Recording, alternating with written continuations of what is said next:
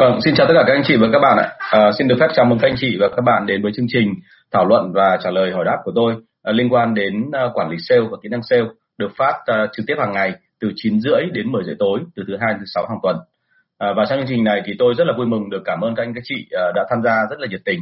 À, số lượng các câu hỏi tôi nhận được từ cả các anh chị lẫn cả những học viên của tôi đến bây giờ là số lượng nó vượt à, có lẽ là đến đủ đến cuối năm rồi thành ra là à, tôi vẫn cứ muốn nhận thêm các câu hỏi khác nữa nhưng mà rất là mong là chúng ta liên tục đặt ra những câu hỏi mang tính thực tế và gắn với cả cái kinh doanh của mình thì lúc đó chúng ta sẽ học hỏi được nhau nhiều hơn.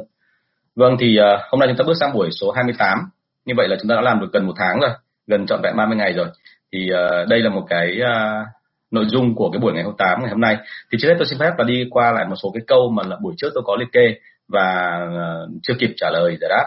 À, và cái thứ hai là tôi cũng xin lỗi là bởi vì là buổi chiều ngày hôm nay thì nó khá là bận nên tôi chưa kịp để mà đưa lên những cái mà câu hỏi để chị biết là nội dung chiều hôm nay nó có cái câu hỏi như thế nào. Thế thì uh, từ ngày mai chắc là tôi sẽ cố gắng giữ cái nhịp này nó ổn định hơn. À, câu hỏi số 249 à, trong bán hàng thì bản thân anh thấy là mình giỏi nhất cái gì? À, vâng cảm ơn à, bạn rất là nhiều. Thì uh, thực sự mà nói đúng là mỗi người thì có một cái thế mạnh riêng. Thế nhưng mà cái thế mạnh của anh nếu mà như ngày xưa mà được các cái uh, người làm quản lý hay giám đốc của anh mà trực tiếp họ đào tạo huấn luyện và họ ờ, phát hiện ấy, thì họ thấy một điểm là mạnh nhất của anh là đặt câu hỏi.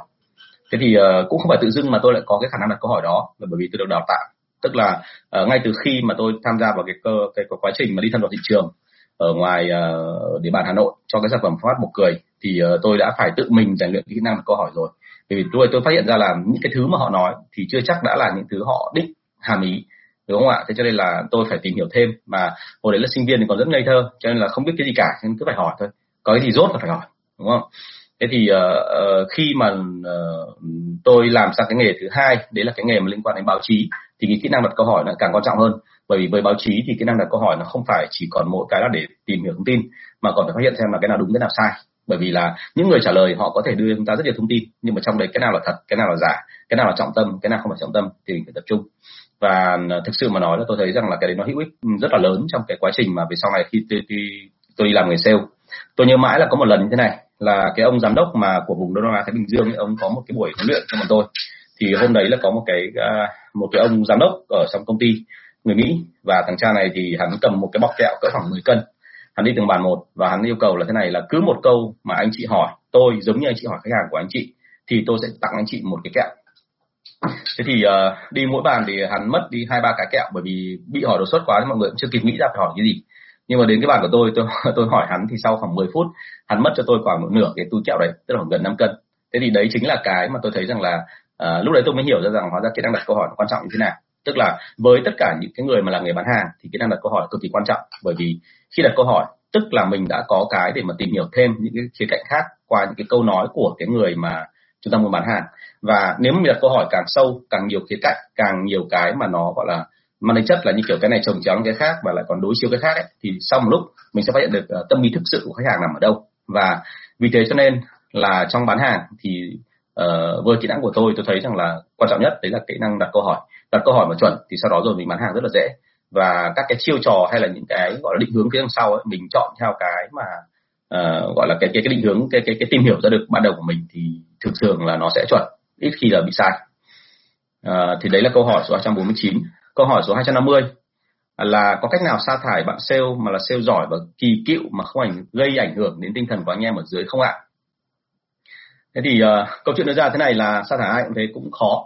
Và tất cả mọi người khi mới bắt đầu mà làm quản lý thì cũng chưa hình dung nổi là về sau sẽ có đến lúc mà mọi người sẽ phải xuống đòn với một người mà có thể là trong đội nhóm anh chị rất là quý. Bởi vì là có nhiều người sale rất là giỏi nhưng mà đôi khi họ lại vi, vi phạm kỷ luật. Hoặc là đôi khi chỉ đơn giản là họ giỏi nhưng họ lại phá bĩnh trong đội. Tức là họ lôi kéo anh em để làm một cái việc riêng gì đó. Hoặc đơn giản là họ giỏi nhưng mà chính bởi vì cái giỏi đấy của họ cho nên họ cho rằng là không ai có thể thay thế được họ. Thì họ sẽ tìm cách là dựng lên cả một cái hàng rào bảo vệ xung quanh và thu gom các đội nhóm lại để mà thành một cái tổng tổ hợp ở trong công ty. Và cái hình thức đó thì bọn tôi không bao giờ xuyên thủng qua được. Không biết ở bên trong cái đội nhóm hoạt động kiểu gì. Và đôi khi chỉ vì cái mà tính tự đại cao tự đại mà những ông xe kỳ cựu ông ấy gây hấn với cả quản lý. Và ông gây hấn đến cái mức độ mà ông ấy tức là ban đầu ông chỉ vì cái tự ái cá nhân thôi nhưng mà sau cùng ông gây hấn đến mức độ trở thành kẻ thù với cả quản lý. Thì cái lúc đó đôi khi các quản lý phải xuống tay. Bởi vì thực ra ấy, doanh số nó đến từ cả một đội chứ không bao giờ đến từ một hai người cả vì thế cho nên thà là, gọi là cái phần nào nó hỏng thì cắt bỏ phần đó đi. Còn hơn là giữ lại một đội mà mình không thể điều khiển nổi. Bởi vì đến lúc nào đó mà đội đấy nó hoàn toàn nó thuộc về cái cái người kia điều khiển thì sẽ mất hết.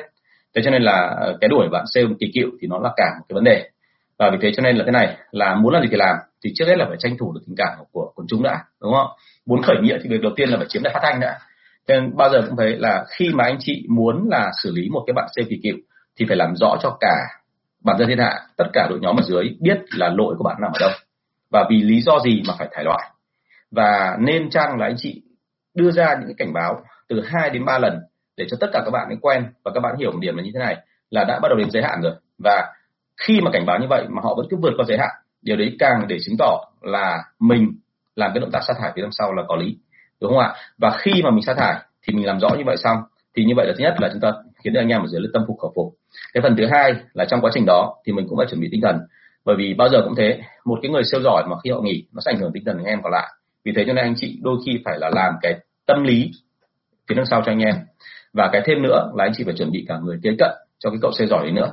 Đôi khi là cậu là người rất là xuất sắc rất là giỏi. Cho nên là nếu như để tiếp nhận địa bàn của cậu ấy, thì một người chưa đủ. Đôi khi mình phải kéo hai ba người vào để nếu như cậu nghỉ xong thì là tức hai ba người đấy lấp đầy chỗ trống cho cái cậu xe giỏi kia. Thế thì uh, cũng có trường hợp xảy ra ngược lại. Đấy là anh chị mà thậm chí là tôi đã từng nhìn thấy cậu đồng nghiệp của tôi cậu còn làm cái động tác là cậu xử lý một lúc trong một ngày hai cái người bán hàng họ là rất xuất sắc ở địa bàn Hà Nội. Và cậu xử lý xong thì cậu chỉ tuyển một người vào thay thế thôi mà người đấy bán gấp rưỡi so với hai người kia cộng lại. Tức là cậu có thể kiếm được một cái người mà còn giỏi hơn cả hai người uh, rất là xuất sắc kia nữa. Thế thì đấy chính là một cái lợi điểm của cậu ấy. Và nếu mà làm được như thế thì mình nói thật là mình xuống đòn rất là chắc tay. À, nhắc lại luôn là uh, cái việc mà sa thải thì không ai muốn cả nhưng một khi mà phải làm thì anh chị phải làm cho nó gãy gọn gãy gọn, dứt khoát. Và trên hết tất cả là không ảnh hưởng tinh thần anh em. Và xa hơn nữa thì đấy là doanh số công ty không bị sụt giảm. Còn nếu mà chúng ta mà ra đòn mà trong đó chúng ta không biết được là cái gì diễn ra tiếp theo, thì tốt nhất là đừng có làm gì hết. Từ từ để xem thế nào đã. Thế thì trong mọi trường hợp, hãy nhớ là cái việc mà sa thải bạn sale ấy, đôi khi nó không khó ở phần kỹ thuật, mà đôi khi nó khó ở phần tâm lý. Tức là giải quyết được cái vấn đề tâm lý của những bạn ở lại nó mới là quan trọng, chứ không phải là vì cái chuyện là mình có quyến luyến gì với cả những người kia cả vâng. Thế thì uh, cái cách sa thải một, uh, ờ, của người siêu kỳ cựu thì tôi nói thì là như thế. Thì anh chị nhớ tôi là nên làm sao để tạo ra một cái đồng thuận cao ở trong đội khi mà tiến hành cái hành động đó. Và thứ hai nữa là uh, thêm một cái cũng phải bổ sung thêm là sau cái trường hợp đó xảy ra rồi thì để phòng những cái trường hợp khác có thể đi vào vết xe đổ đó thì mình nên đưa ra luật cho nó rõ ràng. Có luật rồi thì phải có chế tài. Tức là phải làm sao rõ ra là nếu như phạm phải cái đó thì ngay lập tức sẽ bị sa thải. À nó có một số cái luật mà bọn tôi gọi là tạm gọi là bất thành văn. Ví dụ như thế này trong đội là bọn tôi rất là kiên kỵ cái chuyện là không được phép văng tục chỉ bậy này hay là không được phép là nói chỉ trích theo kiểu cá nhân.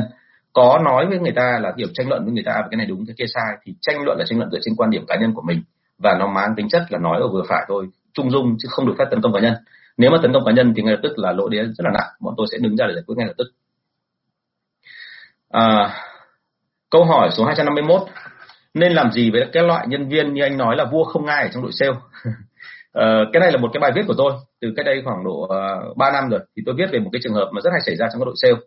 Tức là đối mặt với cả một người quản lý rất là quyền hành rất có năng lực thì thông thường ấy các bạn sale hay có một cái cái động tác là tụ lại với nhau. Bởi vì làm bao giờ cũng thế thôi tức là cùng với cả cái level của mình thì mình cảm thấy thân thiết hơn gần gũi hơn. Họ dính nhau mà tình cảm thì đã đành nhưng mà sau đó rồi thì họ lại đâu đó lại có cảm giác là muốn làm sao để mà gom tất cả những cái đầu rất thông minh của họ lại để làm sao để mà tranh luận được với sếp, đúng không? Thì cái chuyện đấy chuyện rất bình thường, nó không vấn đề gì hết. Tôi không coi đấy là khai phá hay cái gì cả. Nhưng câu chuyện đưa ra ở đây tiếp theo nó sẽ là thế này, là trong đội sẽ nổi lên một cậu. Và cậu này thì chưa chắc đã là có cái quyền gì ở trong đội sale theo cái tư cách là quản lý chính thức, mà cậu ấy chỉ là cái người có ảnh hưởng đến anh em thôi. Và thông thường thì bọn tôi hay nói là bốn ông mà một đội sale rất là nhỏ, tôi có bốn người mà tự dưng có một hôm ba người đứng dậy để mà phản đối mà có một cậu ngồi im ấy thì thông thường cậu ngồi im đấy mới là cái cậu đầu tiêu tất cả mọi trò. Thì với vai trò đấy thì tôi hay gọi cậu đấy là thực dạng là vua không ai. Thế nào là vua không ai? Tức là họ tìm cách gây ảnh hưởng đến tất cả anh em còn lại. Và họ khiến cho anh em thấy là gì? Mình phải làm theo anh ấy bởi vì anh ấy là cái người biết suy nghĩ thấu đáo. Anh là người giỏi. Anh sẽ hướng dẫn cho mình cách làm sao để chiến đấu chống lại ông tùng. Ví dụ thế chẳng hạn. Thế thì khi mà có một cái đội như vậy thì thực ra ấy, là chúng ta mà cứ để lâu ấy, thì về sau nó rất là không hiệu quả bởi vì là chúng ta đang chiến đấu với một kẻ thù giống mặt đúng không ạ? Bởi vì cậu kia cậu sẽ không đứng nói. Thậm chí là cậu trước mặt thì cậu luôn luôn khen là chủ trương của tôi là đúng hoặc là cậu mừ hoặc cậu cười.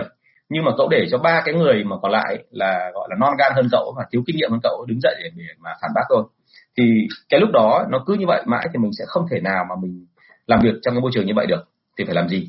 Thì thông thường ấy bọn tôi có một số cái cách mà cách phổ biến nhất thì bọn tôi hay làm đấy là uh, bọn tôi tách riêng ra để mà xử lý tức là bọn tôi sẽ nói thẳng luôn là trong đội sẽ có người phản ánh với tôi là anh đang có chuyện này chuyện kia. Thành ra tôi nói thật luôn là tôi không muốn có vấn đề gì với anh cả. Tốt nhất ấy, làm sao để mà thống nhất với nhau ở đây làm cùng với nhau. Còn đừng có bao giờ mà tự dưng là để cho anh em để phân tâm. Thì tôi nói xong thì anh sẽ ngồi anh nghi xem là số còn lại là ai là người xì anh ra. Đúng không? Đấy là kiểu thứ nhất. Kiểu thứ hai là anh chị có thể làm một cái động tác là chính cái người đó tại sao họ lại cứ thích làm vua không ai? Là bởi vì họ thấy là ở vị trí nhân sự của họ họ nói gì cũng được anh em đều nghe. Nhưng cái thứ hai là họ lại không phải là quản lý để phải chịu trách nhiệm cho nên họ mới sử dụng anh em khác chống lại quản lý. Vậy thì đơn giản thôi là anh chị có thể nâng lên họ họ lên làm quản lý luôn. Cái vị trí mà họ ghét nhất là quản lý, đúng không ạ? Thế thì bây giờ nâng họ lên làm quản lý thì họ sẽ bị anh em ghét giống như là quản lý trước đây đã từng bị anh ấy ghét. Thì lúc đấy là anh sẽ hiểu được vấn đề. Và tôi nói đây không có nghĩa là để mà loại anh ra ngoài. Mục đích của tôi, tất cả cái thủ thuật đó, mục đích để làm gì? Để lôi kéo anh ở lại, để khiến cho đội sale của chúng tôi là hoạt động một cách ổn định. Thế thì nếu làm được cái đó thì anh ta khả năng ở lại sẽ rất là cao. Còn nếu không thì thực sự mà nói là là lúc đấy là blue kim phải nặng tay rồi phải xử lý rất là, là mạnh chứ không thể nào để linh tinh như vậy được. À, có một lần ừ, tôi kể được cái kinh nghiệm của tôi thôi. Có một lần trong cái đội ờ, bán hàng của tôi hồi đấy đội bán hàng của tôi rất là nhỏ. Chỉ có tôi này bạn quản lý này và năm nhân viên. Thì uh, tôi phát hiện ra là trong năm nhân viên đấy thì có ba cậu khá là khôn là cùng gọi là vào hùa với nhau và gọi là đưa ra tất cả những cái gọi là mưu phía đằng sau nhưng mà có hai em hơn thì trẻ. Có ai có hai em khác thì trẻ hơn và ở tình trạng là hơi bốc đồng hơn. Thì uh, một hôm tự dưng có một em trẻ đứng dậy và em phản kháng tôi rất là mạnh mẽ. Và em nói những cái câu mà theo cái kiểu là uh, đại khái là anh làm cái gì nó vừa phải thôi.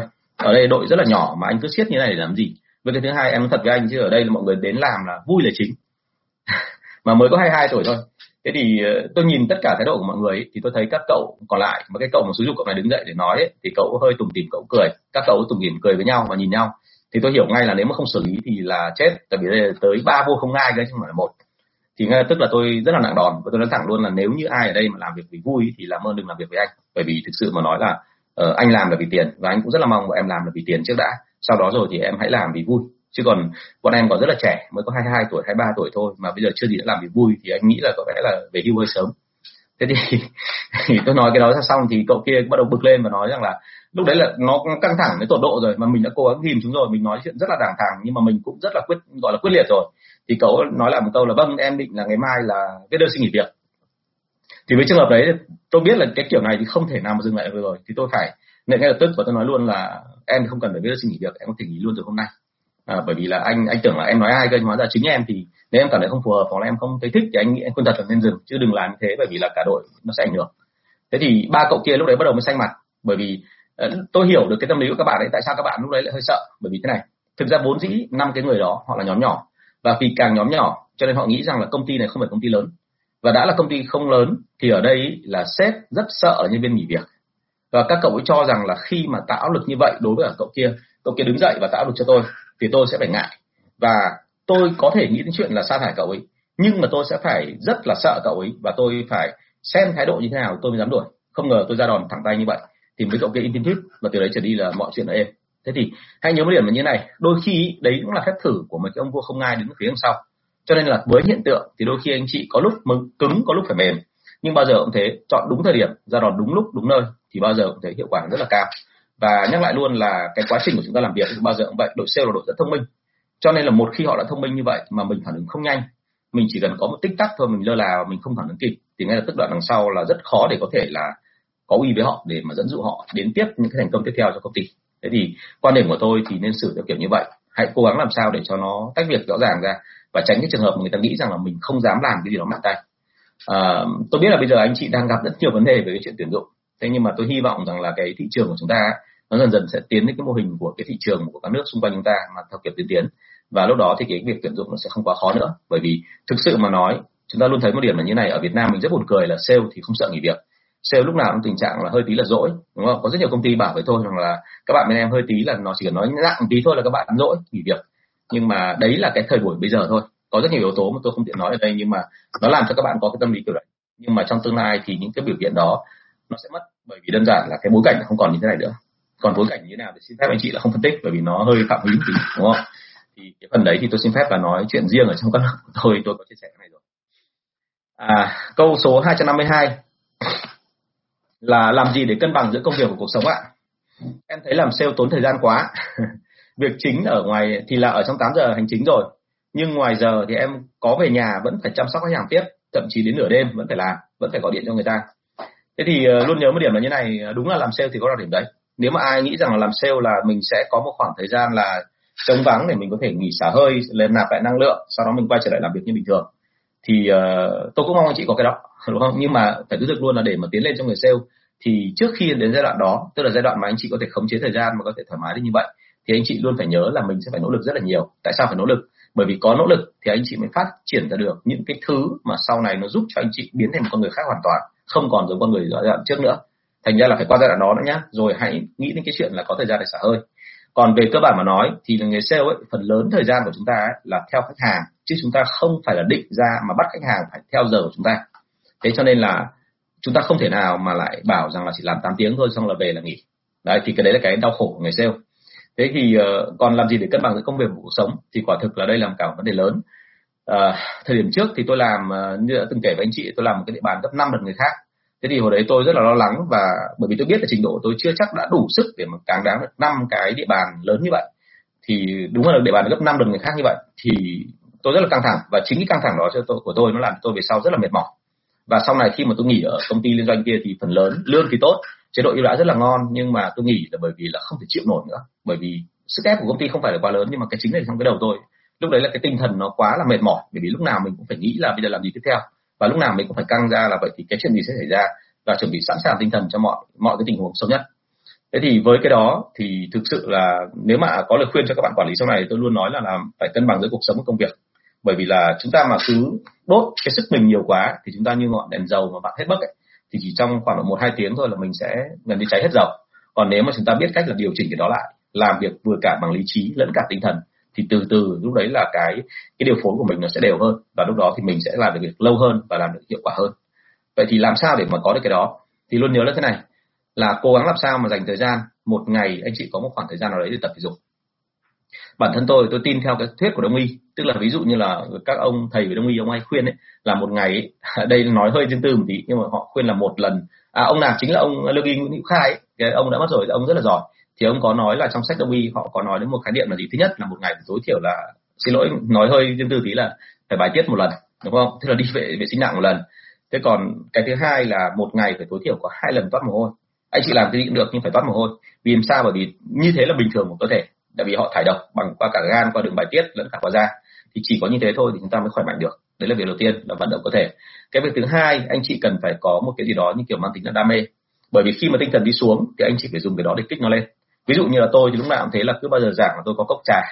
Bởi vì tôi biết là tôi uống trà vào thì tôi cảm thấy là máu huyết nó lưu thông tốt hơn và tôi vui vẻ hơn tôi nói nhiều hơn tôi nói nhanh hơn và nói rõ ràng hơn đúng không? Thế thì tinh thần nó phấn khởi hơn nữa. Thế thì đấy chính là cái mà mà tôi cần để mà tôi tự động viên tôi. Còn bản thân anh chị thì nên tìm hiểu là xem mình thích cái sở thích gì. Ví dụ như có nhiều người thích nghe nhạc kịch có người thích xem phim có người thích đá bóng có người thích là đi uh, uh, gọi là uống trà với bạn bè có người thì lại thích là đi tập thể dục chạy bộ ở ngoài đường hoặc là nhảy dây hoặc là, là làm bất cứ một cái gì. Và đôi khi chỉ cần là sao ạ? Có một bộ sưu tập ví dụ như tem hay là dao hay là bất cứ một cái gì đó và cứ đến giờ đó là anh chị đóng cửa phòng lại và anh chị mở cái đồ ra anh chị ngắm lúc ngắm lau chùi chán chê những cái đồ đấy xong rồi cất đi đúng không ạ? Thì như vậy anh chị cũng giải tỏa. Và nên có những cái giây phút như vậy bởi vì là thực ra con người là họ sống cái đời sống của nó là rất đa dạng cho nên chúng ta phải tác động theo nhiều kiểu khác nhau. Bản thân chúng ta đôi khi lại lơ là chính những cái gì mà tác động đến mình cho nên mình phải liên tục là tìm xem là có cái gì để mà cho nó gọi là cân bằng lại cuộc sống theo kiểu như vậy. Những cái giờ mà đã tập trung một công việc rồi thì hoàn toàn tập trung một công việc, đừng có nghĩ gì hết. Nhưng còn đến lúc mà có thời gian rảnh thì nên dành cho giải trí của mình. Bản thân tôi tôi có khá nhiều cái giờ giải trí, tôi có khá nhiều những cái thông tin giải trí. Và một trong những cái đấy chính là cái mà đây, giống như livestream ở đây. Tôi rất là thích thì uh, ngày xưa nó là công việc hồi đầu tiên mình mới có làm mình cảm thấy nó hơi nặng nề nhưng mà đến lúc về sau mình làm quen rồi thì mình thấy rất là khoái bởi vì là được chia sẻ được nghe những cái câu anh chị hỏi thì tự dưng là tôi học được rất là nhiều và cái đó là cái mà rất thú vị. À, câu hỏi số 253 à, đây là câu hỏi của buổi trước nhưng mà đến buổi này tôi mới mới trả lời được bởi vì thời gian buổi trước là nhiều người đặt câu hỏi quá nó khá hay nhưng tôi phải nhảy vào tôi tôi tôi nói luôn. Câu hỏi là 253 là như thế này là sử dụng kỹ năng sale trong quản lý các bạn sale như thế nào ạ? À đây là một khái niệm mà tôi đưa ra trong lớp quản lý của tôi, lớp bán hàng của tôi. Bởi vì nhiều người nghĩ rằng thế này, là kỹ năng sale ấy, nó chỉ có giá trị cho người đi bán hàng thôi, thực ra không phải. Kỹ năng sale về bản chất nó là cái gì? Nó là sự thuyết phục của chúng ta và khiến cho tất cả những người khác là làm theo ý của chúng ta. Anh chị nhớ cái đó nhé đúng chưa chứ còn nếu mà anh chị bán hàng mà anh chị nhất nhất là theo ý khách hàng thì anh chị không bao giờ bán được. Hiển nhiên là bề ngoài vẫn phải thể hiện ra ngoài là mình theo ý khách hàng, nhưng bên trong thì đôi khi mình vẫn phải có một số cái lào lái theo hướng của mình bởi vì sản phẩm của mình mà, đúng không ạ? Bởi vì cái lợi của mình nữa. Cho nên mình sẽ phải có cái cách làm sao để mà lèo lái theo ý của mình. Thế thì với kỹ năng đó, thì từ từ mình thấy là luyện một thời gian, thì các bạn sale trở thành hiệu quả hơn, bán hàng tốt hơn. Và bán hàng tốt hơn thì đồng nghĩa với việc là các bạn đã có một cái kỹ năng rất thú vị. Đấy là kỹ năng gây ảnh hưởng lên người khác. Và kỹ năng là thuyết phục người khác phải làm theo ý của mình. Thì đấy chính là cái kỹ năng mà bạn sale có và có khả năng dùng được trong quản lý sale tức là chúng ta là khi là sale chúng ta bán hàng cho khách hàng như thế nào thì khi chúng ta lên làm quản lý chúng ta sẽ đối đáp đối xử với các bạn sale giống như với khách hàng như vậy. Đó là lý do tại sao mà thường thường trong đội sale ấy bọn tôi hay coi rằng là đội sale chính là một đội bán hàng gọi là bên trong của uh, chính là một đội khách hàng bên trong của công ty. Thế thì uh, anh chị nhớ tôi nhé là như vậy là kỹ năng bán hàng hoàn toàn có thể dùng trong việc quản lý chứ không phải kỹ năng bán hàng là chỉ dùng trong trong cái nghề bán hàng không vâng câu hỏi số 254 em cứ nâng ông nào lên làm quản lý là ông đấy bắt đầu quan liêu ngồi phòng làm việc riêng và giờ nên chỉnh họ ra làm sao đúng không? Thì uh, nhớ điểm là như này là khi mà nâng lên làm quản lý và bắt đầu là vị đấy quan liêu ngồi phòng riêng và làm việc riêng mà không thèm đi bán hàng hay không thèm chạy ra ngoài đấy là do chúng ta thôi. Đã từng có lần mà tôi đã cử một hai người vào trong Sài Gòn và họ làm không tốt bởi vì đơn giản là thực sự nói tôi nghĩ rằng là uh, đây là đây là đây là do lỗi của tôi nhé tức là tôi mặc dù đã có văn có cái cái kinh nghiệm như vậy rồi nhưng mà khi mà tôi cử mấy cái cậu đó vào trong miền Nam ấy, thì tôi luôn nghĩ là uh, bây giờ vốn dĩ các cậu chưa có tiền thì bây giờ các cậu tự tạo ra một cái cơ hội rất là lớn như vậy thì các cậu sẽ nỗ lực cố gắng cày bằng mọi giá không cần mình thúc cũng sẽ cố gắng kiếm được tiền bởi vì mình cho cậu một cái vị trí cao. Nhưng hóa ra không phải. Khi họ vào nơi xong rồi thì họ mới phát hiện ra là ở trong Sài Gòn có quá nhiều cái nơi ăn chơi và giải trí còn hơn cả Hà Nội. Và mọi thứ nó đều rất là nhẹ nhàng người không có tiền thì vui chơi theo kiểu người không có tiền người có tiền thì vui chơi theo kiểu người có tiền. Thế cho nên là cậu bị cuốn theo cái đó và sau cùng là cậu ấy hất tất cả trách nhiệm cho các cái nhân viên ở dưới, chứ cậu không thể làm. Thì đấy là một cái điều đáng tiếc, và đấy cũng chính là cái điều mà anh chị cần phải rút kinh nghiệm từ trường hợp này. Tức là khi mình nâng một người nhân viên lên làm quản lý, thì thông thường các anh chị hãy nghĩ rằng là bởi vì được lên làm quản lý thì bạn ấy sẽ tử tế, bạn sẽ làm tốt, làm gương cho anh em. Nhưng không phải ai cũng vậy. Có một số trường hợp là các bạn ấy vẫn ở tinh thần là của nhân viên. Tức là các bạn vẫn trông chờ là kiểu là, anh nâng em lên rồi thì anh chỉ cho em cách em làm nào đi. Còn em chả có tội gì em phải hỏi cả. Em hỏi hóa ra anh lại vác cái cái ách của em đúng không ạ? Thì bây giờ anh muốn em làm gì anh nói đi. Thì ông chủ lại không hiểu cái đó. Và vì không hiểu cái đó cho nên không giao việc. Không đưa chỉ tiêu, không đưa ra quy chế, không đưa yêu cầu về báo cáo, không đưa yêu cầu về quy trình. Thế là cuối cùng là nhân viên họ làm lung tung xòe lên. Thì cái đấy là cái mà nó rất là dở. Và vì thế cho nên là khi mà họ đã nghĩ rằng họ lên làm quản lý và anh chị không giao thêm, tức là họ được toàn quyền muốn làm gì thì làm.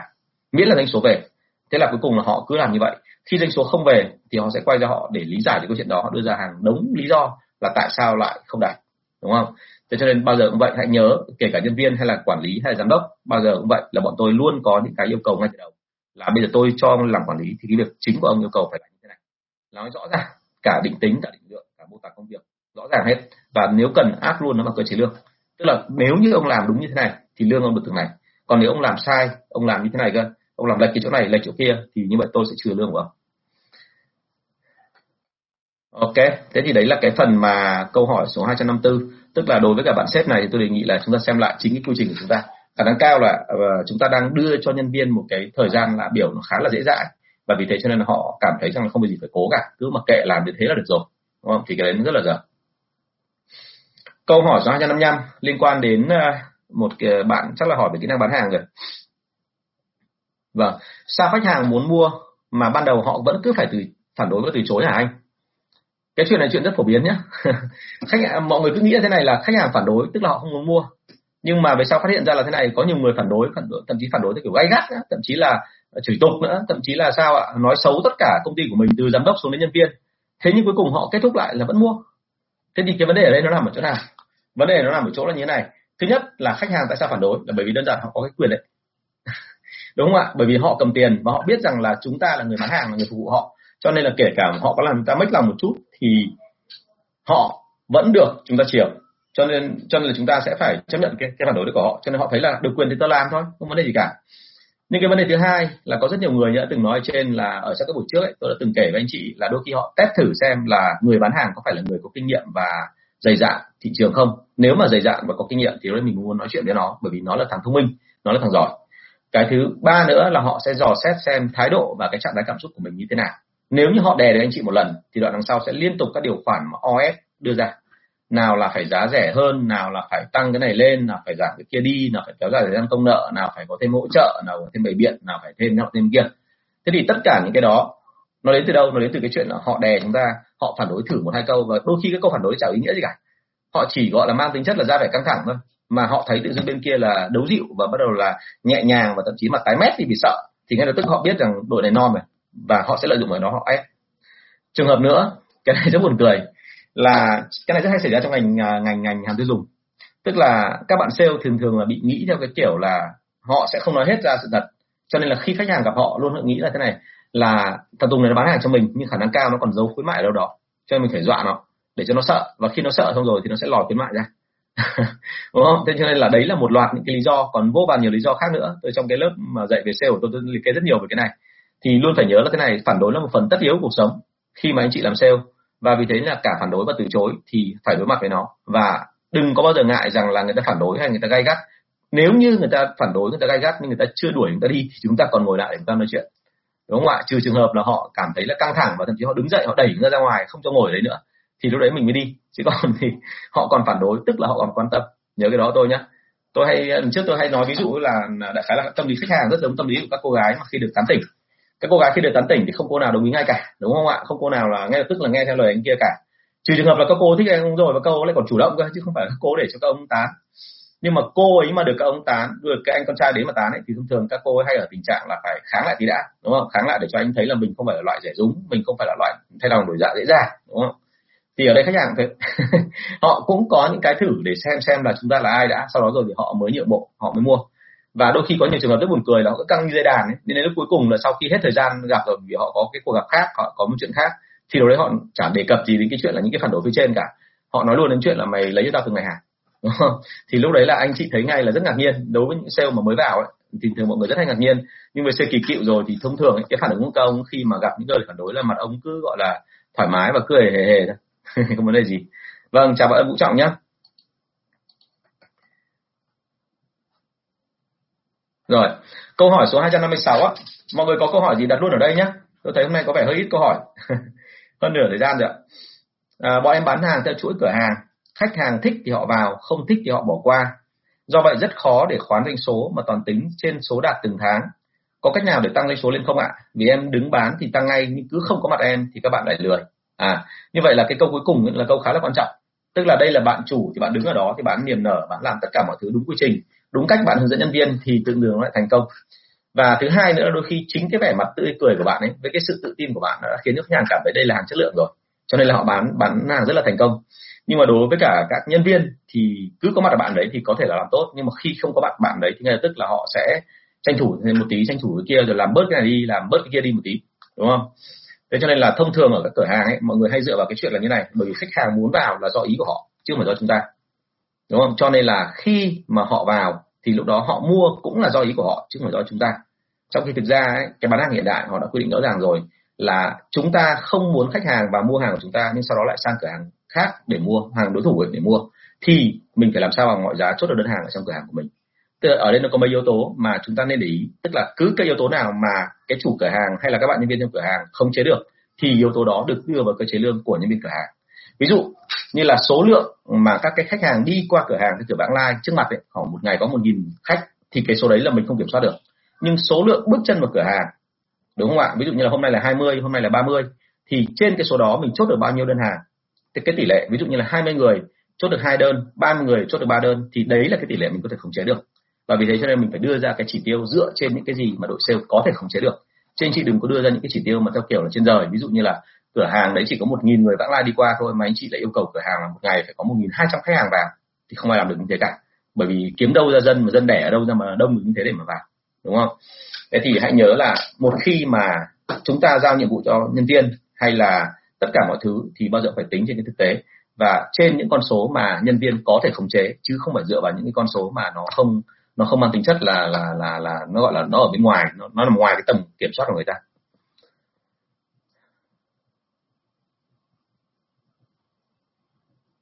Vâng, ở đây bạn ờ, Ân Vũ Trọng có hỏi một câu là ờ, cho con hỏi là sale bất động sản từ 1 đến 2 tỷ tìm kiếm khách hàng sao cho hiệu quả.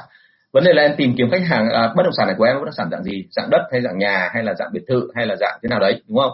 Thì câu chuyện bao giờ cũng thế là chúng ta thông thường một cái nguyên tắc đưa ra là thế này.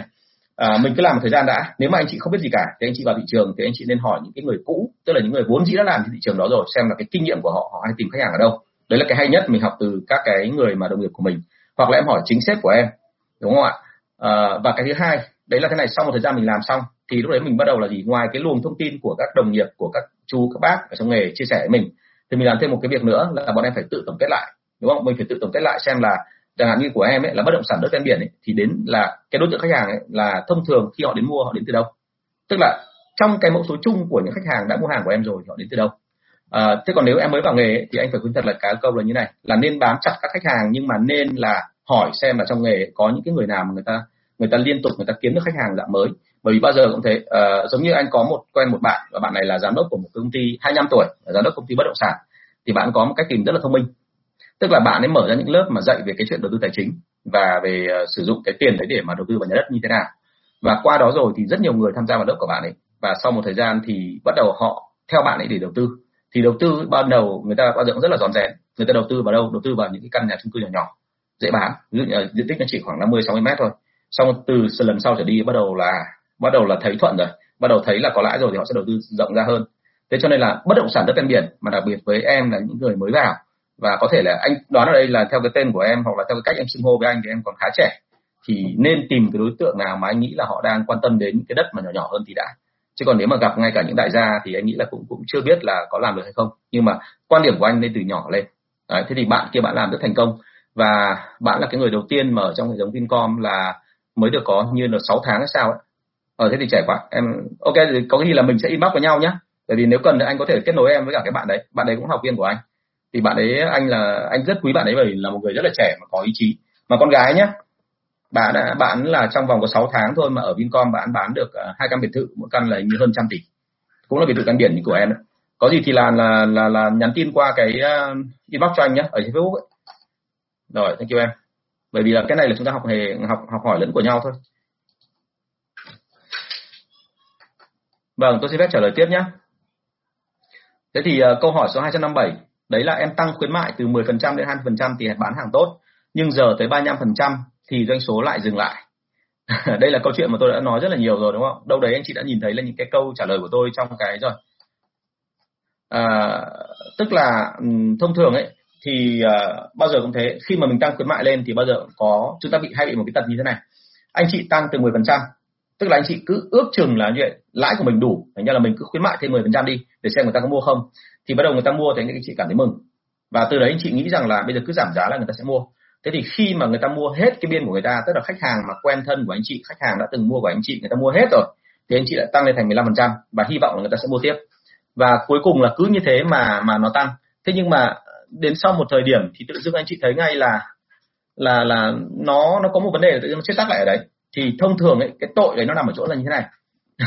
Chúng ta khuyến mại 10% có người mua, khuyến mại 15% có người mua 2% có người mua, nhưng tăng lên 25% thì lúc đó khách hàng họ đã đọc được cái việc mà chúng ta là cứ theo từng tuần một là mình lại khuyến mại thêm 5% nữa. Thì thông thường họ nghĩ ngay chuyện là như vậy là cứ đợi đi chắc chắn sắp tới nó sẽ còn khuyến mại nữa. Và người ta lại đợi tiếp và đến lúc mà kể cả người ta có quan tâm mà anh chị khuyến mại đến 35% thì người ta ngồi người ta sẽ nghĩ là sao ạ?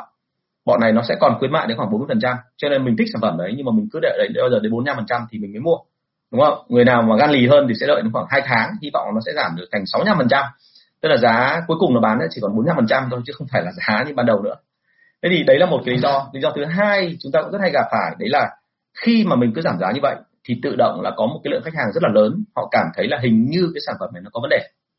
Không hiểu anh chị gặp chuyện này chưa? Ví dụ như ngày xưa tôi bán cái sản phẩm mà tôi đã từng nói là sản phẩm của Nhật chẳng hạn, hay của Mỹ. Mà rõ ràng là hàng của Nhật, hàng của Mỹ xịn, hay là hàng của Pháp xịn. Nhưng khi mà tôi đưa sản, đưa ra giá sản phẩm nó quá thấp, thì ngay lập tức là dân tình có một cái gì đó chột dạ và nghĩ ngay đến chuyện là làm gì có cái chuyện hàng Mỹ, hàng Nhật giá lại như này. Giá 60 nghìn một cái chai mà 200 ml này không thể, không bao giờ có. Thế là cuối cùng là họ nghĩ ngay đến chuyện là hàng này chắc hàng đều rồi. Thế là họ dừng và không mua nữa. Thế thì cái tâm lý của khách hàng ấy là cái mà rất khó nắm bắt. Nhưng mà đôi khi qua cái hành vi của chúng ta thì chúng ta lại không hề hiểu là khách hàng đang soi. Tức là chúng ta soi khách hàng là chuyện bình thường nhưng mà chúng ta không nhớ một điểm là khách hàng cũng đang soi ngược lại người bán hàng. Và cái biểu hiện của anh chị mà cứ lặp đi lặp lại nhiều lần ấy, người ta đọc được ngay. Nó giống hệt những cái chuyện mà ngay trong đội sale của anh chị. Anh chị đừng có nghĩ rằng là anh chị chỉ có anh chị nắm bắt được tinh thần của đội sale. Những anh chị làm quản lý ấy, đừng có nghĩ rằng là chúng ta chỉ có nắm bắt tinh thần của đội sale. Trong lúc anh chị hành xử anh chị làm một cái việc gì đó, đội sale họ cũng nhìn và họ lặp lại, họ xem lại cái mô típ xem là anh chị sẽ làm cái gì nếu hiện tượng này xảy ra. Và chỉ cần hai ba lần thôi là họ bắt được vở anh chị. Thì từ đấy trở đi, họ sẽ thao túng lại cả anh chị. Họ sẽ điều khiển doanh số theo ý họ muốn. Và lúc đấy anh chị sẽ phải lo anh chị khuyến mại mà khiến cho họ hàm hài lòng. Và lúc đấy công việc của họ rất đơn giản, tức là chả phải làm gì hết. Mình cứ dìm đi một thời gian để cho ông sếp ông lo cuốn cả lên lúc ông khuyến mại rồi mình từ từ mình ra bán, có phải sướng không? Đúng không? Thì cái đấy là cái không nên nhá. Mà nên làm sao mà để cho gọi là đội uh, cả nhân viên của mình hay là cả khách hàng bên ngoài họ không nắm được cái vở của mình. Còn nếu mà anh chị mà làm theo cái hướng như thế này là cứ tăng đều đều đều khuyến mại lên theo từng tuần và cứ gọi là đều đặn như là bắt tranh cứ sau một tuần là giảm 10% thì khách hàng họ nhận ra và họ sẽ có cái phản đòn của họ. Thành ra lúc đấy phải cẩn thận. Thế thì uh, nên thay đổi cái đó đi nhá. Và lời khuyên đưa ra là sao? Đừng có giảm giá một tiền nữa. Giảm giá cách khác tặng hàng hay là làm một cái gì đó hỗ trợ hay là làm bất cứ một cái gì để cho nó đa dạng phong phú lên câu hỏi số 258 đội sale và marketing bên em không ưa nhau. Chỉ vì một lần ờ, trong một cuộc rượu thì đội marketing lỡ lời và so sánh và cho rằng là họ hơn hẳn đội sale. Cái này chắc là do trà gọi rượu vào lời ra đúng không? Đến bây giờ là cứ họp là họ, họ ngồi cãi nhau không đầu không cuối gì cả. Thành ra cuối cùng cuộc họp nó không có ý nghĩa thì bây giờ làm nào? Thế thì ở đây nó có một cái thôi là thế này là khi mà có hai đội xung đột với nhau ấy thì bao giờ cũng thế. Cái lời khuyên đưa ra là có nhiều nhiều sếp ấy hay đưa ra cái kiểu như này là để cho kệ chúng nó tự giải quyết với nhau. Nhưng mà thông thường cái kiểu mà tự giải quyết đấy thì không bên nào thắng cả mà cả hai bên đều thiệt hại. Và cuối cùng là người cuối cùng thiệt hại chính là công ty. Thế cho nên là chúng ta không nên để cho cái chuyện này nó xảy ra theo cái kiểu như thế này. Mà tốt nhất là anh chị nên là có một cái để mà ngồi để trao đổi quan điểm với nhau. Và một cái quan trọng hơn là marketing và sale ấy, về bản chất thực ra trong công việc của họ là có cái sự liên kết để nối lại với nhau. Tức là marketing nó làm tốt thì sale mới bán hàng tốt. Và sale bán hàng tốt họ có được cái thông tin họ lại chuyển giao lại cả thông tin cả số liệu cho marketing thì marketing mới làm tốt công việc của họ được. Thế thì bao giờ cũng vậy hãy nhớ là một khi sale và marketing mà không ưa nhau thì việc đầu tiên cần phải làm đấy là phải lôi kéo họ vào một cái quy trình để họ làm họ chia sẻ với nhau. À, rất nhiều công ty lớn thậm chí là những công ty mà doanh số đến hàng nghìn tỷ mà tôi vào tôi vô cùng ngạc nhiên là bởi vì các bạn ấy làm một cái việc uh, tức là chúng ta làm một cái việc vô cùng dở đấy là đội sale và đội marketing ấy là không ngồi cùng một chỗ. Và trong mọi trường hợp thì đội sale và đội marketing nó cứ ở một cái tình trạng là nó không có chia sẻ về cái thông tin với nhau và cuối cùng nó thành ra một cái thứ rất là ông chàng bà chuột khi không đạt chỉ tiêu thì bắt đầu quay sang đổ lỗi. Và cứ thế là, gọi là, hàm hàm mặt với nhau. Và sếp thì lại dĩ hòa vi quý. Sếp lại vuốt vuốt, mỗi bên vuốt một ít để cho hai bên nó hạ hỏa. Xong rồi kêu là ai đi làm việc đấy nhưng mà từ đấy có ai làm việc của họ đâu. Đúng không ạ? Thành ra nó cứ lung tung xòe lên. Cái quan điểm của tôi là làm sao? Anh chị phải có một cái thiết chế. Đầu tiên là về xử lý sự vụ này. Thì thứ nhất là phải để cho hai đội ngồi với nhau và phải nói hết quan điểm ra này và xử lý theo kiểu khách quan để làm hai bên họ hiểu là họ phải sống có nhau chứ không thể nào mà sống thiếu nhau được cái việc thứ hai đấy là anh chị phải gắn họ vào một cái quy trình làm việc để mà thông suốt cả đội sale và đội marketing. Nó phải thống nhất với nhau và nó phải có có cái gọi là nối lại với nhau làm sao để thật là chặt chẽ. Uh, như là hình như trong tuần này thì phải này tôi có một cái buổi để mà đào tạo cho một cái công ty uh, một đội một chuỗi cũng làm về thời trang này. Thì tôi uh, tôi có nói với họ về một cái là cái KPI của đội sale ấy thường thường là bọn tôi sẽ sắp xếp để làm sao nó nối được KPI với cả marketing cả KPI của kế toán hay KPI của nhân sự thì khi mà nối lại như thế thì mọi người sẽ phải làm việc với nhau. Và khi làm việc với nhau rồi thì lúc đấy sẽ tránh được khỏi cái chuyện là cứ ngồi cãi nhau hòm củ tỏi chả để gì cả. À, câu hỏi số 259 trong đội của em thì có ba bạn nhân viên rất là xuất sắc. Vậy thì nên chọn bạn nào lên làm quản lý hả anh? Rồi thế thì uh, nhắc lại luôn một cái này. Cái định kiến ở trong người sale là tuyệt đối chúng ta không bao giờ nghĩ rằng là một người bán hàng xuất sắc sẽ lên làm quản lý xuất sắc. Đúng không? Đừng bao giờ nghĩ như thế. Có những người bán hàng thực sự là giỏi nhưng mà cả đời họ chỉ giỏi mỗi cái đó thôi họ chỉ làm được nhân viên thôi họ không làm quản lý đâu đâu. Bởi vì làm quản lý tức là anh chị phải thích ứng với nhiều tính cách khác nhau. Trong khi cái bạn kia bạn chỉ biết mỗi mình bạn thôi tức là ích kỷ của bạn rất là cao thành ra là bạn ấy làm được việc đó và bạn làm giỏi thật chứ không phải là không. Thế nhưng mà khi bạn cho bạn làm thêm với những người khác ấy, thì bạn không làm được bởi vì làm sao? Bởi vì một khi đã làm quản lý rồi thì ngoài cái chuyện là quản lý chính mình là sao doanh số tăng lên anh chị còn phải làm cái việc thứ hai cũng là hỗ trợ các bạn khác để doanh số các bạn tăng lên giống mình thì bạn không làm được. Và vì cái đó mà thành ra là bạn không thể nào làm quản lý tốt được thế cho nên là hãy nhớ nhân viên xuất sắc nó chỉ là một phần thôi. Nhưng mà chọn bạn nào để làm quản lý thì cần phải tìm hiểu kỹ xem là tố chất ai, những người nào có tố chất lãnh đạo là rõ ràng nhất. Cái lãnh đạo đây là như thế này, là họ làm việc có kỷ luật, có nguyên tắc, họ có định hướng ở trong tương lai và dài hạn. Và nếu như tùy theo văn hóa công ty, anh chị có thể thêm thêm một số cái tính chất khác vào nữa. Thế thì cái người làm quản lý ở đây là họ phải có cái tiềm năng để có thể trở thành lãnh đạo được, đúng không? Và họ thực sự muốn cái đó nhé không phải chỉ có mỗi tiềm năng, họ có năng lực đấy, nhưng họ phải thực sự muốn làm lãnh đạo nữa thì mới có họ đẩy họ lên được. Còn ờ, cái đội mà ví dụ như là có rất nhiều ông là sau một thời gian là làm quản lý giám đốc tự dưng một hôm là gọi là đi gặp một uh, thiền sư thế là hốt nhiên đại ngộ ấy. đấy thế là bắt đầu là lúc đấy là không cảm thấy là cuộc đời này nó đáng sống nữa vì cuộc sống nó vật chất nó hơi tầm thường. Thế là bắt đầu chuyển sang đi tu thì lúc đấy là làm sao mà ông làm quản lý được đúng không? Thế thì hãy nhớ là bạn nhân viên đấy bạn phải có cái tiềm năng và thứ hai là bạn muốn lên làm quản lý. Đấy là việc thứ nhất. Cái việc thứ hai là kỹ năng của bạn ấy thực sự nó phải làm sao cho người ta nể và bạn ấy không thể nào áo gấm đi đêm được. Bạn phải sâu được cái đó ra. Bạn phải có khả năng cuốn hút lôi kéo người khác vào trong công việc. Thì đến đoạn này là bắt đầu gặp cái chuyện vô cùng đau khổ là mấy ông mà uh, nếu mà chúng ta không chọn được cái nó phù hợp ấy, cái không đúng hơn là chúng ta không dạy được cái bạn nhân viên mà theo kiểu hướng nội người ta phát triển phù hợp thì người ta sẽ không thể hiện được cái đó ra. Và lúc đấy chỉ có những viên hướng ngoại tức là thường xuyên là thích hoạt động vui vẻ thì mới có thể làm quản lý được. Trong cái thực tế tôi thấy là dụ như bản thân tôi chẳng hạn tôi là người hướng nội nhưng sau dần là tôi bị biến thành hướng ngoại một phần hướng ngoại đúng không? Đúng là dạng pha. Thì lúc đấy tôi làm việc rất hiệu quả. À thế thì rõ ràng là sao? Tức là trong cái phần này có thêm một trách nhiệm của anh chị nữa. Tức là khi nâng lên mình người ta lên làm quản lý kể cả người ta có tiềm năng anh chị thấy rõ là người ta có thể hiện một phần tố chất rồi thì anh chị cũng vẫn cứ phải điều trận điều phối để cho họ gọi là từ từ tham gia một công việc. Chứ nếu mà anh chị thả lỏng họ ra thì họ ngay lập tức cảm thấy cô đơn. À, cái số liệu mà tôi thấy là như thế này là cái thống kê cho thấy là trong trong những cái đội mà tôi đã từng quản lý và tư vấn thì uh, cái tỷ lệ mà những cái người mà người ta nghỉ việc là do người ta bị nâng lên làm quản lý quá sớm không theo ý của người ta hoặc là người ta không được hướng dẫn nó nhiều hơn hẳn so với cái tỷ lệ mà bạn sale bạn nghỉ việc bởi vì là là công việc nó không phù hợp. Như vậy ở đây có một cái chỗ là gì? À, bản thân những người mới lên họ không biết họ phải làm gì cả. Họ cảm thấy cô đơn họ cảm thấy rất là vô mục đích vô định hướng. Thì cái người quản lý cấp trên của họ phải là cái người định hướng lại cho họ giúp họ có những cái câu trả lời chính xác về những cái việc họ phải làm hàng ngày và đôi khi còn phải là giúp họ vượt qua được những cái cơn mà chấn động về mặt tâm lý khi mới lên. Tôi hay kể câu chuyện đùa ấy là gì ạ? Tức là quản lý ông Tùng vừa được nâng lên làm quản lý thì uh, tuần trước vừa mời cái bọn uh, cùng đồng nghiệp với mình đi uống bia thì nó còn đi.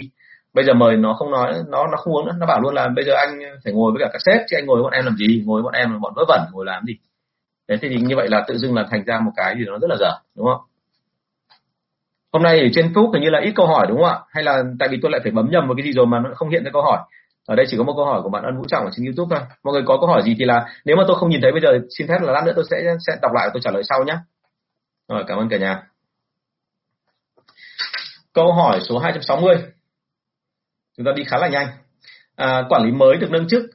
À, nhưng bây giờ thì hỏi cái gì à, bây giờ em hỏi gì? Giả soát cũng nói là vấn đề đó phức tạp và lấy cơ này cơ khác không trả lời em. Sao cái này nó giống cái câu hỏi mà tôi nhận được thế? Y hệt luôn. Tại sao lại lại có câu chuyện này? À, bạn nói là thế này là bây giờ phải làm gì ạ? Bởi vì là đợt dịch này dù hàng của bọn em hoàn toàn không bị ảnh hưởng bởi cái dịch đó. Doanh số vẫn tăng nhưng mà riêng doanh số của bạn cái độ bạn quản lý thì đi xuống. À thế thì như vậy đây đang xảy ra một câu chuyện là gì? Khi chúng ta nâng chức của một bạn thì đôi khi mình lại hơi ẩu và mình đang ở tình trạng là để cho họ cảm thấy rằng là khi lên làm quản lý không cần phải cố gắng nữa. Tức là gần như kiểu sống lâu lão làng và một lần là đã qua được kỳ thi là từ ấy trở đi là mãi mãi không cần phải làm gì nữa? Giống hệt như kiểu, gọi là, đã một lần lấy được bằng xe lái xe ô tô thì cứ nghĩ rằng là từ nay trở đi là không cần phải, gọi là, thi cử gì nữa. Trong khi thực ra là cứ khoảng độ 5 đến 10 năm là họ phải yêu cầu là đi sát hạch và thi lại xe lại một lần, đúng không? Thế thì bao giờ cũng thế. Bây giờ phải làm sao để cho họ hiểu vấn đề? Tức là phải để cho họ hiểu là thực ra về bản chất là tôi nâng cậu lên làm quản lý, tức là tôi cần cánh tay phải và vì cái cánh tay phải, cho nên cậu càng phải tương tác với tôi nhiều hơn, càng phải nói chuyện với tôi nhiều hơn, càng phải hỏi tôi nhiều hơn và càng phải nghe các cái lời hướng dẫn tôi nhiều hơn. Bởi vì chỉ có như thế thôi thì tôi mới có thể là hỗ trợ cậu để trở thành người quản lý xuất sắc. Còn nếu mà không thì cậu sẽ trở thành một cái thứ nó rất là là buồn cười, bởi vì là lúc đấy là cậu không có làm việc vì công ty, mà cậu làm việc vì cái ích kỷ của cậu thôi, thì cái đấy nó không ổn. Đấy, thế thì bây giờ anh nghĩ là em phải ngồi lại nói chuyện với họ đi, chứ không thể nào mà như thế này được. Bởi vì em làm như thế này thì tức là cậu đang ở tình trạng là cậu co lại và cậu không muốn người khác tác động đến cậu ấy thì cái chuyện này chuyện cực kỳ vô lý đúng không? Sếp là chủ công ty chứ quản lý không phải là là là, là sếp cho nên quản lý phải nghe lời sếp khi mà làm việc. Nhá thành nhân nói chuyện đi xong rồi nếu mà còn thiếu cái thủ thuật gì nữa thì bảo anh. Nó có một số cái thủ thuật để mà chuyên môn trị các bạn kiểu như thế này. Rồi. À câu hỏi số 261 ạ. Kiểu văn hóa nào thì không hợp với đội sale hả anh? Em mới dựng xong đội sale đang chạy có lãi nhưng em hiểu là không sớm thì muộn cũng phải có cái gì đó để gắn kết anh em. Rồi, rất là tốt ạ. Ờ, bao giờ thế mọi người ờ, mọi người hiểu rằng là phải có một cái gì đó gắn kết anh em là là là rất tốt, bởi vì là chỉ có gắn kết thôi thì đội ngũ nó mới tiến cùng một hướng. Thế thì ờ, ở đây là bạn không biết là bây giờ phải tìm cái văn hóa nào, đúng không? Thì nhớ tôi nhá, có một số cái mà người ta hay hiểu nhầm về cái văn hóa của đội sale. Ví dụ như ngày xưa có một công ty tôi biết là cứ gọi là đến buổi trưa ấy, là bắt đầu là quản lý rủ anh em đi ra ngoài ăn cháo lòng tiết canh, uống rượu vâng các anh chị chắc anh chị ngạc nhiên lắm bởi uh, tôi cũng ngạc nhiên. Nhưng mà quả thực là như thế tức là đến đầu giờ chiều mà tôi đi gặp các anh chị trên địa bàn ấy tôi luôn thấy là người nồng nặc mùi rượu. Thế thì cái điều rất buồn cười ở đây là sao? Tức là họ đang đưa ra một cái cái cái thứ văn hóa nó rất là hài hước tức là văn hóa theo kiểu hơi bốc đồng. Tức là nó giống như cái kiểu người ta gọi là sống gấp ấy tức là làm cái gì nó cũng phải quá lên. Là làm thì cũng phải hùng hục. Tức là một khi mà đã bán đơn hàng mà hứng khởi lên thì có thể làm 12 giờ đêm đúng không? Đang thích à, gọi là, vào thăm thị trường thì tự dưng là từ hà nội bắt đầu xách xe máy chạy một mạch vào huế. Đúng không? Để để mà làm sao để mà thấy chứng tỏ là mình là cái người mà rất là mạnh mẽ mà người dám làm và người, gọi là, làm những cái thứ không ai có thể lường trước được, thì cái đấy có phải văn hóa phù hợp của đội sale không? Thì không. Đúng không? Đấy là văn hóa bốc đồng. Và cái bốc đồng đấy thì nó thật luôn là người ta sẽ nói là gì ạ? Trận này thắng, trận kia thua. Không ai biết được là cái kết quả như thế nào. Thì đấy không phải là làm kinh doanh. Cái văn hóa thứ hai cũng rất hay gặp phải, đấy là mọi người hay là tụ lại và bắt đầu là hô quyết tâm và làm cho anh em bừng khí thế lên. Và sau đó rồi đi ra ngoài thị trường để bán hàng. Thì cái nhiệt tình đấy là tốt làm cho người ta vui nhưng cái đấy có kéo dài được lâu không? Thì đấy là cả một vấn đề đấy. Bởi vì anh chị luôn nhớ là thế này hô một lần thôi thì họ hô quyết tâm họ đi hôm sau cũng sẽ hô quyết tâm còn đi và những người nào trẻ thì đến lần thứ ba thứ tư vẫn còn bị xúc động. Nhưng mà kể cả người trẻ đến lần thứ 10, thứ 15 mà vẫn cái động tác đấy vẫn cái hành vi đấy vẫn cứ hô quyết tâm như vậy thì người ta chỉ hô quyết tâm xong, xong thôi là lúc mà bảo đi bán hàng là họ về nhà họ đi ngủ. Thành ra lưu ý tôi cái đó nhá đừng có bao giờ nghĩ rằng là chỉ cùng một cách mà hô lên là được đâu và như thế là cái văn hóa theo cái kiểu gọi là văn hóa đẩy tinh thần lên chứ chắc là phù hợp đội sale. Quan điểm của tôi là đội sale đội chiến binh. Mà đã chiến binh rồi thì việc đầu tiên văn hóa nó phải có mang tính kỷ luật một tí. Tức là một khi đã nói là phải làm cái thứ hai là họ phải là cái người giải quyết vấn đề. Chứ không phải là cái văn hóa mà theo cái kiểu gọi là cứ gặp vấn đề là bắt đầu đẩy hết cho sếp hoặc là lại tìm ra lý luận này nọ để mà tránh cái cái, cái lỗi lầm đấy ra. Quả thực hình như là trên Facebook là nó đang bị có vấn đề thì phải đúng không ạ? Tôi thấy tôi không hiện thấy hiện ra bình luận gì cả. Chắc là anh chị có bình luận tôi không nhìn thấy um, và một cái văn hóa nữa nhá cái này rất là buồn cười này. Mọi người hay nói với nhau là văn hóa phải gắn kết với nhau phải yêu thương nhau. Thì đã từng có một lần rồi ở công ty kia của tôi là sau khi tôi ra khỏi công ty đó thì uh, tôi thấy một điểm là như này là tự dưng là giám đốc ờ, cái người thay thế tôi họ lại đưa ra một quan điểm nghe nó khá là hài hước.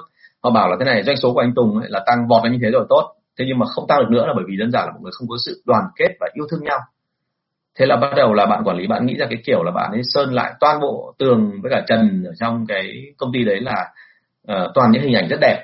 Và đẹp với bạn theo ý nghĩa là đây chúng ta là một gia đình. Thế là bạn sơn ra giống như kiểu một cái nhà mẫu giáo ấy, là mấy con chim rồi mấy con uh, hiêu nai đang gặm cỏ bên bờ suối rồi là bác gấu đang giảng trong một bầy thỏ dưới là phải sống nó tử tế nó như thế nào. Thì nó rất với anh chị là cái đấy là cái làm màu đúng không? Nó chả liên quan gì đến chuyện là người ta gắn kết với nhau cả và thứ hai nữa, đây là một đội người lớn, chứ đây không phải đội trẻ con. Làm như vậy thì thực ra nó chỉ thể hiện ra ngoài là cái tầm nó rất là thấp. Tức là người ta hiểu theo cái nghĩa là văn hóa đây là một cái thứ gì nó chỉ là phô ra ngoài thôi, chứ không phải có thật ở bên trong. Thì lúc đó cũng không phải là cái văn hóa hợp, mà vì thế nên là cái công ty đấy chỉ sau một thời gian ngắn thôi. Sau khi tôi bỏ đi thì, bởi vì tôi thấy là bắt đầu văn hóa nó đụng chạm rồi. Tôi bỏ đi cũng chính vì văn hóa, thì tôi cảm thấy nó có cái chuyện nào nó không không ổn ở đây. Thì thì tôi tôi đã hình hình dung tưởng tượng là cứ tiếp tục như thế này thì nó sẽ có vấn đề thì tôi mới dừng và tôi không làm nữa. Thì sau đấy có khoảng độ năm, sáu tháng thôi là công ty đấy là phải bán lại. Và bán lại xong thì người ta cũng không vực lên được nữa, bởi vì đơn giản là cái văn hóa ngày xưa khi mà tôi mới dựng, tôi làm ở đó, tôi dựng lên cả một cái đội về chiến binh và tôi đã có anh em rất là kỷ luật rồi, thì họ lại phá hết. Và phá hết xong thì nó hỏng đúng không? Thế nên văn hóa đây là chiến binh và kỷ luật, chứ không phải là văn hóa theo kiểu mẫu giáo nhé và nhớ đây là phải logic và thẳng thắn, còn tuyệt đối không phải là nghệ sĩ. Đừng có bay bướm, đừng có văn hóa lá cành thì đấy là một số cái đặc điểm mà của một cái văn hóa đội sale cần phải có. Đấy là theo quan điểm của tôi. Còn tất nhiên là ở đây trên hết tất cả luôn phải nhớ một điểm như thế này là ai đặt ra câu hỏi này thì phải tự tìm hiểu xem văn hóa của mình là cái gì. Sau đó rồi thì bắt đầu biến cả văn hóa của đội thành theo cái văn hóa của mình. Tức là phải làm cho họ theo cái văn hóa của mình thì mới ok. À, câu hỏi số 262 à đây lại lại vẫn cái vụ mà sao lại giống cái vụ ở trên thế nhỉ? Một ông C kỳ cựu trong công ty của em o bé anh em rất là tốt giờ toàn tác động để trong cuộc họp anh em đứng dậy phát biểu tiêu cực. Em biết rõ những việc ông ấy làm nhưng không phải phải làm gì để hạn chế. À cách trả lời câu hỏi trên nhá. Hay quá nó rất giống câu hỏi trên thì là cái này anh anh trả lời luôn là em làm theo một cái cách là sao? Tức là em phải một là em vạch ra cái đội đấy cái, cái, cái ông vua không ai đứng sau là ông nào. Cái thứ hai nữa là nên nếu như ông không chịu phát biểu thì mình phải để cho ông phải phát biểu. Tức là anh nghe phát biểu tiêu cực thì thậm chí mình sẽ nói luôn là ví dụ anh Tùng ấy chẳng hạn là mình đoán là cái ông mà âm mưu đứng sau là số anh em đứng dậy phát biểu tiêu cực ấy thì À, như vậy bạn Thành bạn vừa nói đấy xong anh Tùng có ý kiến gì không? Tôi thấy anh Tùng là người kỳ cựu và anh Tùng là cái người mà rất là có uy tín cũng như là có kinh nghiệm trong cái việc này. Anh Tùng có thể hỗ trợ tôi trả lời câu hỏi này được không? Đúng không? Thì họ phải nói và khi họ nói ra thì nó sẽ lộ ra ý và lúc đấy em xử lý được không ấy? Và còn các phần khác thì em xem các câu các câu trả lời trên của anh nhé anh không nhớ là câu bao nhiêu đây. Cái câu đấy là cái câu số 251 nhé em nghe ở phía trên anh đã trả lời rồi đấy. Thì xem lại đi xong rồi là là đúng theo đó là ok rồi câu hỏi số 263 à, ờ, em hiện đang làm quản lý công ty. Đội của em hoạt động được 6 tháng rồi. Doanh số phát triển tốt. Vừa rồi anh phó giám đốc nghỉ việc nên sếp muốn em nâng nâng nâng em lên vị trí đó. Nhưng em gặp khó là trước khi có đội của em có một đội toàn các bác lớn tuổi làm theo kiểu cũ không ai nói được. Em sợ các bác ấy sẽ phản ứng em rất mạnh nếu em muốn áp dụng cách quản lý cụ thể và kỹ càng hơn. Mà em thấy chỉ có mỗi cách đó thì doanh số mới tăng. Vậy thì em nên làm gì? Rồi, ok. Em đang làm quản lý công ty, đội của em hoạt động được 6 tháng. Nhưng mà bây giờ nếu như mà doanh số tốt rồi thì chứng tỏ là em không có mâu thuẫn gì với đội của em, đúng không? Cái em đáng lo là bởi vì em muốn lên làm phó giám đốc. Tức là các anh sếp anh muốn nâng em lên làm phó giám đốc. Và nếu như mà làm phó giám đốc thì em còn có một cái đội khác em phải quản lý. Và đội đấy thì toàn những bác mà theo ngôn từ của sale thì hay gọi là già dơ đấy đã già rồi còn dơ nói vui thôi, còn thực ra các bác ở tình trạng là là tạm gọi là hơi gọi là kiêu binh một tí. Các bác ấy giỏi thật, nhưng các bác hơi kiêu binh một tí và các bác ấy sẽ không nghe những cái lời nào người khác có bí bởi vì các bạn nghĩ các bác ấy nghĩ rằng là chỉ có cách các bác ấy mới ổn còn cách của em chưa chắc đã chuẩn đúng không? Và em sợ các bác sẽ phản ứng mạnh. Đúng là sẽ phản ứng đấy bởi vì thực ra là à, về bản chất là họ luôn nghĩ là họ là cái người mà rất là giỏi rồi thì như vậy là họ không có gì phải nghe người khác cả mà người khác phải nghe họ. À thế thì từ đó thì em phải chú ý thêm một cái nữa là thế này là vậy thì muốn làm sao người ta theo mình thì đầu tiên phải theo họ trước đã. Đầu tiên phải tìm hiểu kỹ xem là họ thực sự muốn cái gì tức là họ làm ở đây là họ muốn là đừng quay động đến tôi hay là họ muốn theo kiểu là vẫn muốn phát triển nhưng mà đầu tiên các ông phải làm tôi nể phục cái đã. Và cái sự nể phục đấy thì đo bằng cái gì? Ok không? À, tôi đã từng gặp những cái vị mà thậm chí là khi mà tiếp quản một đội mà của bố mẹ mình dựng lên thì ờ, bố mẹ anh ấy làm được khoảng độ ờ, ba uh, 30 năm rồi. Thành ra khi anh tiếp quản ấy là anh ấy, anh ấy gặp phải cái trường hợp là toàn là những cái cô chú mà trước đây mà khi anh còn nhỏ xíu mới có một hai tuổi là các cô chú đã từng bế anh ấy ám anh ấy chơi với anh ấy đến bây giờ thì tự dưng là ông lên làm quản lý ông cảm thấy ngay là rất là khó bởi vì trong đầu của cái đám mà mà, mà nhân viên gọi lớn tuổi đấy họ vẫn cứ nghĩ rằng là cậu thằng này nó vẫn là cái thằng ngày xưa mình rửa đít với cả mình uh, dẫn đi chơi ở trong công ty. Thế cho nên là ông phải làm cái động tác khác và ông phải làm cái là ông lôi một đội mới ra và ông ấy làm cái đội phát triển lên để ông chứng tỏ rằng với đội cũ ấy là tôi làm tốt. Thì sau đó rồi thì bắt đầu người ta lôi kéo từng người một sang đúng không ạ? Ờ, thì lúc đấy mới ok. Chứ còn bây giờ mà bảo nó là để mà làm ngay lập tức làm cái gì đó cho họ nể rất là khó phải tìm hiểu nguyện vọng tâm tư và phải từ từ là đi theo cái phần mà họ đang nghĩ về mình là mình là một thằng trẻ con mình chưa có kinh nghiệm gì cả. Xong từ từ để cho họ thấy là mình đã lớn rồi mình có suy nghĩ riêng. Và chỉnh là theo cái kiểu gọi là mưa lâu thấm dần chứ không thể nào chỉnh giống như người trẻ được. À, nhóm trẻ thì họ thay đổi rất là nhanh. Cho nên anh chị chỉ cần là yêu cầu một cái là họ có thể thay đổi được ngay. Nhưng mà nhóm người già thì cái khổ nhất của họ là cái định kiến ở trong đầu. Và vì định kiến ở trong đầu cho nên là họ đôi khi họ sẽ cảm thấy rằng là thà là chết chứ ta không chịu nhất quyết là không chịu thay đổi. Thì lúc đấy là mệt đấy. Thành ra là phải chỉnh nhưng mà chỉnh thì phải hết sức từ tốn nhé đừng có chỉnh nhanh. Chỉnh nhanh xong rồi mà sốc là cả đội là cũng đi luôn đấy. Thế thì ờ, cái này chắc là anh em mình sẽ inbox để nói thêm một số cái bởi vì là thực ra với người uh, lớn tuổi thì anh có một số kinh nghiệm. Ngày xưa anh đã từng gặp rồi. Như cái hồi mà anh mới về ờ, uh, PNG thì tại sao hồi đấy hôm qua nói mọi người là tôi run nhưng mà tại sao phải nói thật luôn là không phải chỉ họ kinh nghiệm hơn tôi mà cái tuổi của họ hơn tôi rất là nhiều. Có nhiều người tuổi gần bằng bố mẹ tôi. À, bố mẹ tôi hồi đấy thì là mới về hưu được một hai năm thì trong đội có mấy cái ông mà thậm chí đến năm hai năm ba tuổi mà còn chưa lấy vợ cả mà ông ấy làm việc rất là tốt. Thế thì khi mà tôi xuống đấy là cái điều đầu tiên tôi sợ nhất là họ đánh giá tôi theo kiểu là danh con bắt mũi chưa sạch, mình có 24 tuổi, biết cái gì mà quản lý bọn ta. Thì việc đầu tiên tôi xuống là tôi phải làm ra cho họ thấy là họ nể đã. Và khi họ nể xong thì lúc đấy bắt đầu tôi mới lấy cái uy của giám đốc để tôi ép, thì lúc đấy họ mới làm được. Chứ còn ngay lúc đầu tiên mà khi mà mới xuống, mình còn chưa nói chuyện gì với họ, chưa có gì tình cảm cả, mà chưa gì đã dùng cái uy để mà đập bàn, đập ghế, để quát tháo, giống như là có một số anh trước tôi đã từng làm việc đấy rồi, thì thường thường sẽ không hiệu quả. Nhớ cái đó nhá cho nên lưu ý là phải gọi là mưa lâu thấm dần một tí. À câu hỏi 264 câu này là câu rất hay gặp. Bởi vì là nói về một cái chuyện như thế này. Quản lý đưa ra mức thưởng để kích thích anh em tăng doanh số nhưng cả đội sale không quan tâm và chả ai hưởng ứng cả. À, vì thế cho nên là ờ, câu hỏi đưa ra là em phải làm gì để họ máu hơn? Thì uh, nói luôn là thế này là thực ra đây không phải chuyện máu hơn mà khi mà đưa ra một cái gói mà kích thích tăng trưởng hay là một cái gói chương trình khuyến mại mà cứ làm đúng như thế sẽ được thưởng thì thông thường là mình mặc định rằng là sẽ có một loạt anh em nhảy vào và nhận cái chương trình đó. Và thậm chí xin và hỏi luôn là nếu em làm cao hơn thì anh có thưởng em cao hơn được nữa không? Và chính vì thế cho nên là mình sẽ rất cảm thấy là xấu hổ.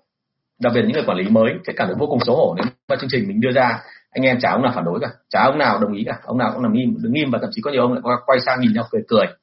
Đúng không? Trường hợp này xảy ra rất là nhiều.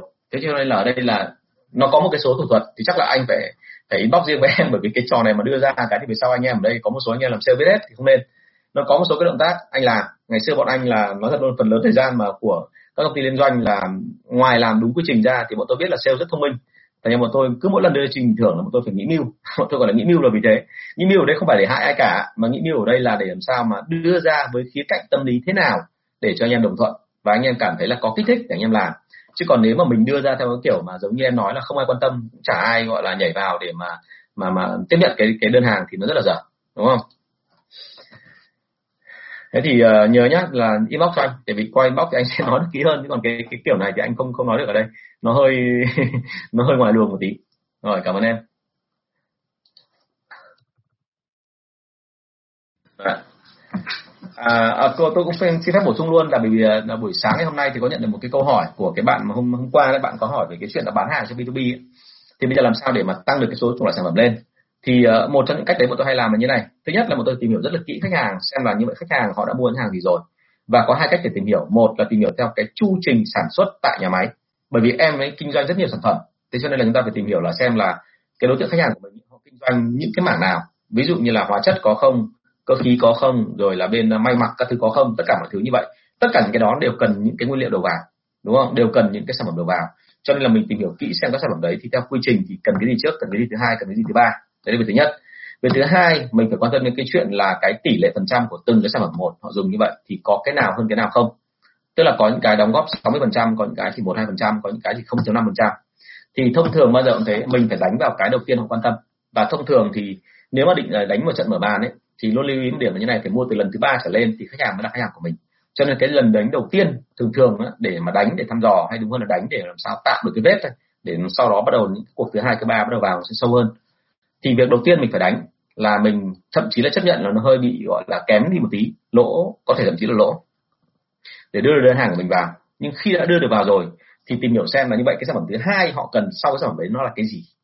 Và sau đó rồi thì làm sao ạ? Tìm, dùng bán cái hàng này để khuyến mại hàng khác thường thường các sản phẩm của mình ấy thì tìm hiểu kỹ anh chị thấy ngay là cái mức lãi của mỗi sản phẩm đó nó khác nhau. Và cái số lượng cái dung lượng của cái sản phẩm được dùng trong một công ty nó cũng khác nhau. Thì giữa hai con số đó anh chị du di lại thì tính toán theo cái kiểu khuyến mại mà đúng cái kiểu mà tôi được ngày xưa được đào tạo ấy, mà tính theo tỷ lệ phần trăm ấy của hàng trên đơn hàng bán ra thì anh chị sẽ phát hiện ra ngay là tỷ lệ nào sẽ làm cho khách hàng cảm thấy được hấp dẫn. Và lúc đó mình sẽ tăng cái số lượng lên. Cái cách đó bọn tôi gọi là bán theo kiểu bán sâu. Tức là mình đã vào được cửa hàng người ta rồi vào được công ty người ta rồi thì bắt đầu mình mở rộng cái chủng loại sản phẩm ra càng mở rộng chủng loại sản phẩm thì về sau người ta càng phụ thuộc vào mình. Và lúc đó thì khách hàng càng ở lại với anh chị lâu hơn, doanh số anh chị càng tăng nha thì đấy là cái mà anh bổ sung cho em. Bởi vì sáng nay em có hỏi câu đấy thì anh cũng cũng nói một phần rồi đấy, nhưng anh nói đây cho nó rõ ràng hơn. À rồi đây là một câu chuyện rất là hay. Câu hỏi số 265 vừa rồi đội sale của em mâu thuẫn với quản lý nên nghỉ đến 50% quân số. Giờ tuyển người hơi khó nên em đang tìm cách chám vào chỗ trống trước đã, rồi sẽ tuyển người mà mới sau theo anh em nên đẩy ai vào thay thế việc bán hàng của đội xe cũ? À, cái cái phần này cái câu này đã hình như câu này câu này là là nó giống một cái câu ở phía trước ở như bởi số 5 số 6 gì đó rồi. Mọi người có hỏi tôi câu này rồi. Tức là liên quan đến câu chuyện là vậy thì đội nào có thể là thay thế cho cái đội xe cũ? Thì rất nhiều người. Nhưng mà trước hết đấy là đội nào? Đội mà đã làm cho cái người mà mua hàng người ta tin tưởng. Ví dụ như anh chị có một khách hàng mà người ta mua đi mua hàng lại của anh chị lâu năm thì anh chị nên làm gì? Anh chị nên tác động đến người đó. Tức là anh chị nên khiến cho họ thấy có một cái là như này họ sẽ tức là là là là nói thế nào? Chúng ta sẽ liên tục. Ở đây có bình luận đây mà tại sao tôi mở kia không nhìn thấy? À đây rồi. Ừ, dở thế chứ lại không hiểu sao nó lại không không ra các câu bình luận này. Vâng thế thì uh, hãy nhớ là thế này. xin lỗi đã tự dưng tôi nhìn thấy cái kia rồi rồi. À, chúng ta hãy làm sao để tìm ra được những người mà có quan hệ với khách hàng mà thân thiết và gần gũi và tin tưởng giống như là những người sale cũ trước đây của mình. Thì hoàn toàn có thể đấy là ai? Đấy là kế toán đúng không? Cái bà mà xem xét đòi nợ với khách hàng ấy. Và đôi khi có nhiều bà xem xét đòi nợ như vậy nhưng khách hàng rất là vui vì thường thường là kế toán là nữ. Và lúc nào mà rảnh để buôn bán cũng ác hết. Thế cho nên là có thể nhờ kế toán. Trường hợp thứ hai là nếu anh chị có những khách hàng mà kiểu mua đi mua lại nhiều lần thì thông thường là cái người giao hàng của chúng ta thậm chí đôi khi là cái người shipper mà của công ty khác họ cử sang cái kiểu outsource ấy để mình gọi là thuê họ để họ làm ấy thì chính cái người đấy mình có thể bán thành biến thành người bán hàng được đúng không? Đó là còn chưa kể nữa là những người mà thuộc các bộ phận ban ngành đoàn thể khác ví dụ như là đội chăm sóc khách hàng ví dụ là đội telesale đúng không rồi.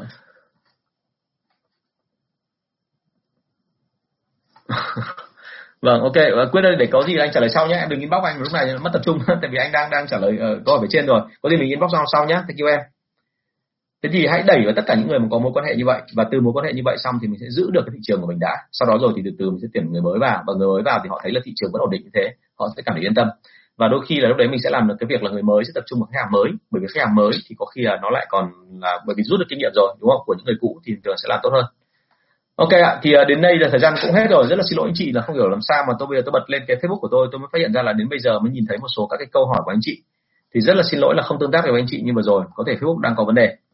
Thì uh, một lần nữa cảm ơn anh chị rất là nhiều đã gửi câu hỏi về cho tôi và tôi rất là mong là trong tương lai tôi nhận được thêm nhiều câu hỏi hơn nữa, nhiều cái trường hợp mà gay cấn hơn nữa để chúng ta có thể là có nhiều cái để học tập với nhau.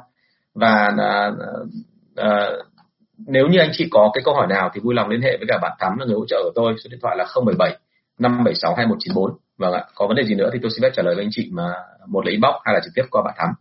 Một lần nữa cảm ơn các anh chị rất là nhiều và hẹn gặp lại anh chị vào ngày mai thứ sáu cuối cùng của tuần này. Vâng Rồi, cảm ơn anh chị ạ. 嘉文又来